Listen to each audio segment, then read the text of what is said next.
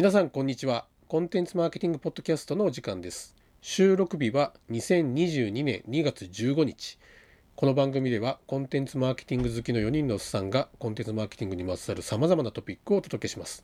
え今回は森氏こと田中真二さんと伊藤でお送りします。森氏さん、どうぞよろしくお願いします。はい、よろしくお願いします。昨日バレンタインでしたね。あ、そうですね。娘からチョコレートもらいました。伊藤さんはどうですか？私はあのにがつじゅうさんにちもらいました。なんかじゅうバレンタインデー感がないにじゅうさんにちでなんか前日にはいみたいな感じであら、あ、それは仕事関係の方からご家族から？いやいや、あのママママとあの娘の合同合同ですか、合わせ技。かわいいですね。なぜ一日早かったのかっていう疑問はちょっとありますけども忘れないように早めにみたいな感じかな。今在宅多いんで昼さんじぐらいの時間とかにちょっとお茶飲みながら毎日いっこずつ食べようかなと思ってます。いいですね。じゃあ来年ももらえるといいですねということでお祈りふたりでしましょう。はい、祈ってますあ、もう乗ってこない。はい、じゃあ始めよう。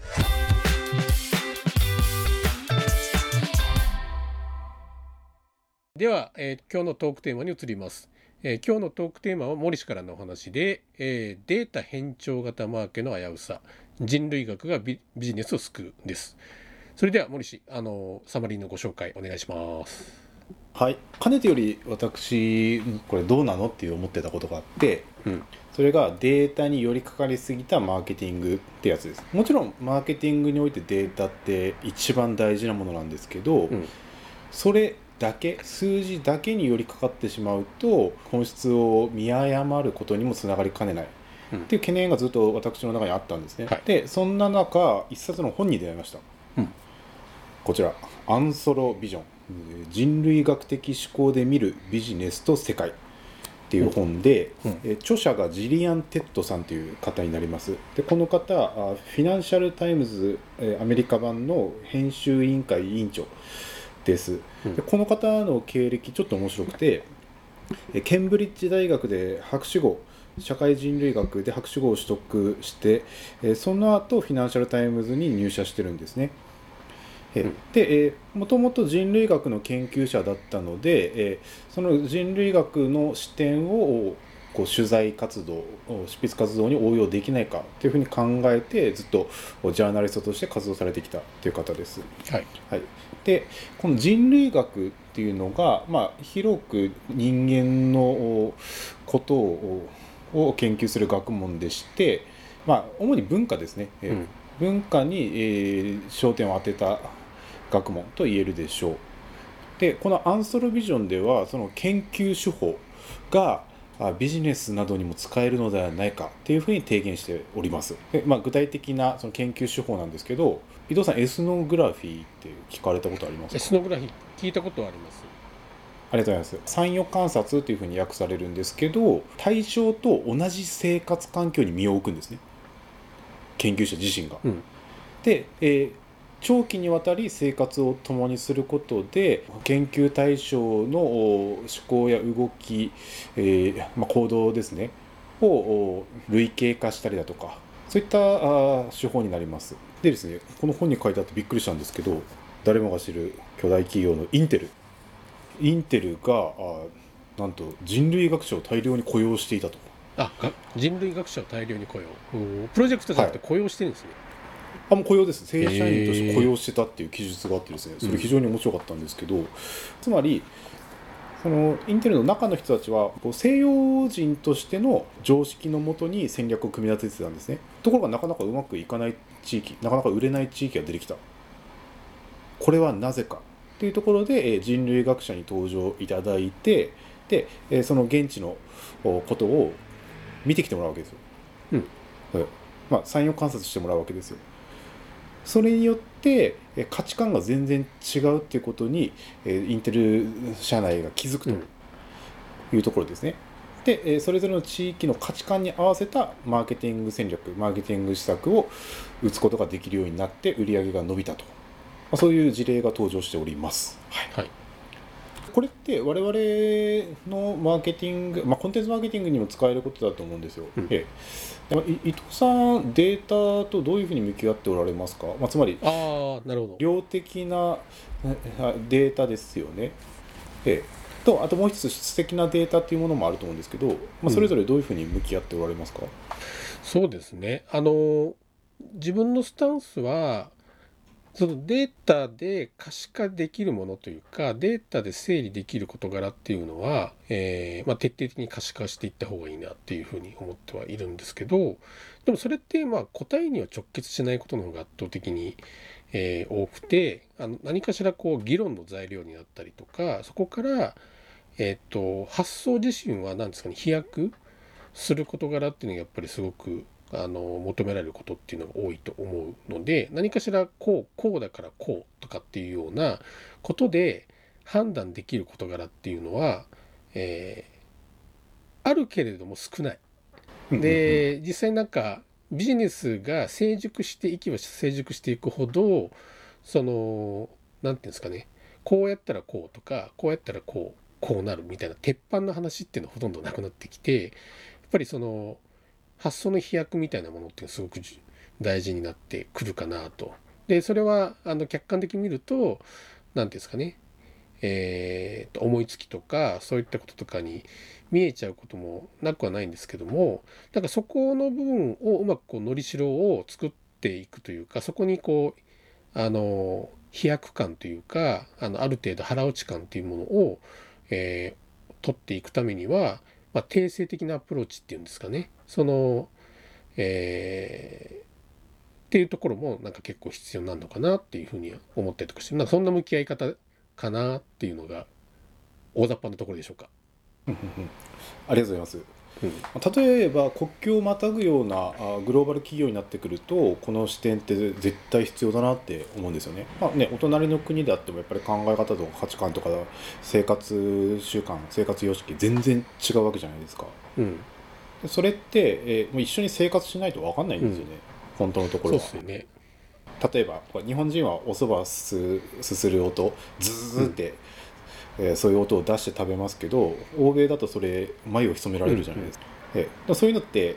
まあ、行って体験しないと分かんないんですよ、うん、えー、そういう細かいルールとかお作法みたいなのがとか、まあ、暗黙の了解みたいなのが各地にあって、うん、それを理解しないことにはその人たちに物を売ることって絶対できないと思うんですよ。それってなんかその本当にグローバル企業とかだったらそういったことってあんのかなっていうふうな、まあ、ちょっと想像の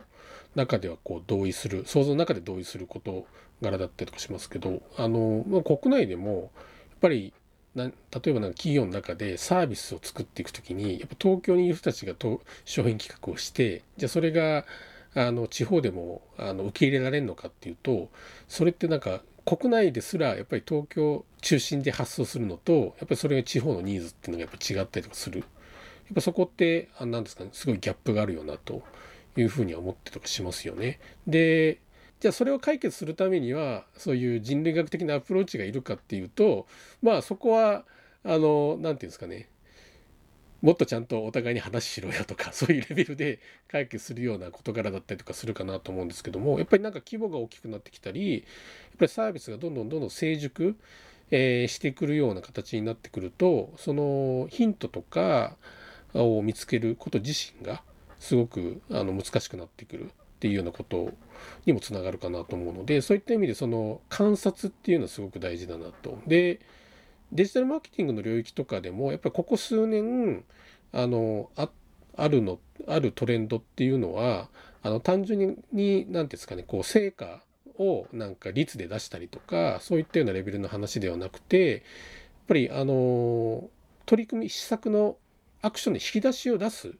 ための、えー、サポートツールみたいなものがやっぱりそういえばなんか出てきてるよなと。例えばビビットさんとかがユーザーグラムっていうツールを出してたりとか、あるいは Google アナリティクスの中でもあのユーザーエクスプローラーっていうようなツールがあったりとかする。これってあの個のユーザーの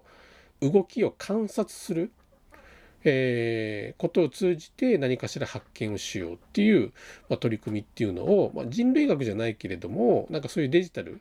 の中で、えいわゆるなんかアグリゲートされたデータの中から、えー、大まかなマクロな傾向判断をしてアクションを打つっていうことではなくて、えー、もっと個々の人の動きとか、その動きをに対してこうなんじゃないかっていう想像力を、えー、そこに対してちょっと加味をしてで仮説を立てていくっていうような、まあ、そういったようなこととかをやることをサポートする、まあ、ツールなんか出てきてますよね。まあ、そういった意味でいくと、えーと、ビジネスの中でも、えー、それをもっと大規模にやったのがそういうアカデミックなアプローチであって、やっぱりなんか日々の取り組みの中でやっぱりそういったニーズってどんどんどんどんこう生まれてきてるのかなっていうふうな感じはしますよね。まあ、限界を感じてきてるのかもしれないですよね。そのマーケティングのプレイヤーたちが客観的な数値の情報で見れる事柄とかって一見すごく正しく見えたりとかあのすると思うんですよね。だけどなんか実際見てるのって自分たちが見たいデータを見てるっていうようなこととかっていうのがあの結論として多かったりとか、そうなってしまってしまいがちみたいなこととかってあると思うんですよね。そうじゃなくてなんか生の状態っていうのをただこう見てみる、でそれをたくさん見てみることを通じてやっぱりそのひらめきとかアイディアとかっていうのをこう出していくみたいなこととかっていうのが結構大事なのかな、まあ、そういうフェーズにフェーズというかそういう状況にやっぱりここ数年なってきてるのかなというふうに思いますよね。アカデミックな世界でもビジネスの世界でもそうなんですけど、その相反するデータが出ることってよくあるじゃないですか、うん、でどっちのデータを採用するかっていうのはその自分の元々の仮説があってそれによる、うん、それを補強するためにあじゃあこっちのデータ使えるねっていうふうになりがちなんですよ、うんうん、えでも本来はフラットな目線で見てでじゃあちょっと現場に行ってどっちのデータが正しいのかユーザーの行動を見て判断しよう、ユーザーの声を聞いて判断しようっていうのが本来あるべき姿だと思うんですよ、うんうん、なので、まあ、データはいらないっていうふうに、えこの著者のジリアン・テッドが言ってるわけではなく、ジリアン・テッドが言ってるのは、まあ、データでこのデータはもちろん大事であると、全体の傾向を捉えるのにも大事だし、そう、まあ、施策を考えるのでも重要だと。ただその最後の細かい部分はやっぱり質的なデータを見ないと分かんないよね、判断できないよねっていう主張ですね。うん、だ, だからこうフラットな視点で自然体でこう正しくデータと向き合うことの大切さを説いてるんだろうなと思いました。うん、なんかあのそのあたりの多分僕らの立場というか僕らのこれこの話を通じてやっぱり得られるなんていうんですかね、こう教訓というかなんか考えたい事柄としてはやっぱりなんかそういう訂正の部分、訂正的なアプローチの、えー、手法なんか一つでもいいと思うんですけども、例えばそれがそういうエスノグラフィー的なアプローチかもしれないですし、例えばデプスインタビューとか、まあ、インタビューをする力とか、うんうん、あるいは何ですね、なんていうんですかね、うんうん、なんかそういうなんていうんですかね、単、単純に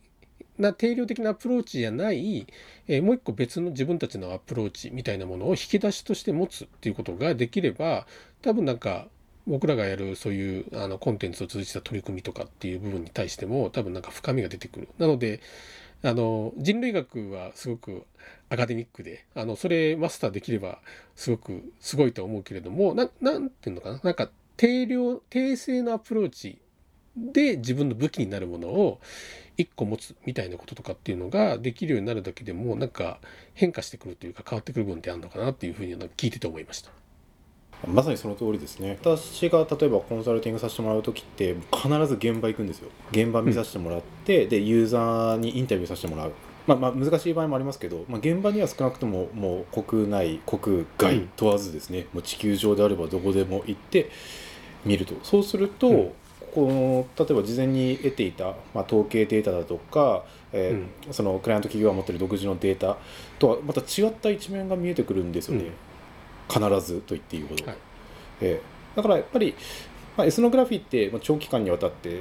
研究対象と生活を共にするっていう手法なんで、それってなかなかハードルが高いと思うんですよね、まあ、ただこう現場に行くだとかユーザーから話を聞くだとかっていったところは、まあ、誰でもやろうと思えばできると思うので、うん、そういった形で、えー、もう十分だと思いますね、うん、訂正データの集め方としては。なるほど。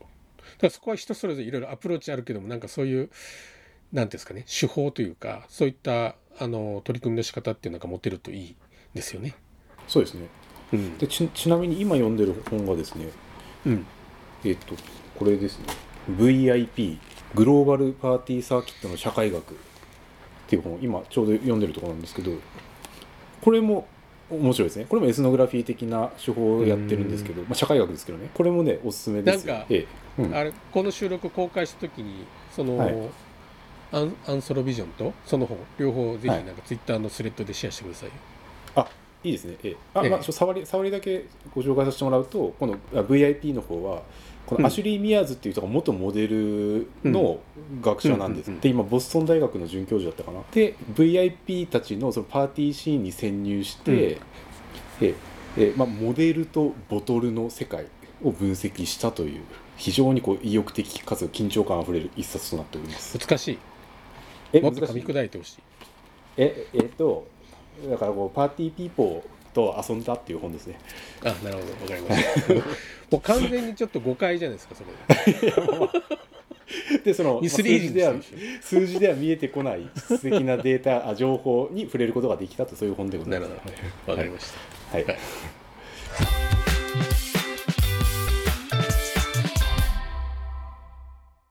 ということで今回はこの辺で。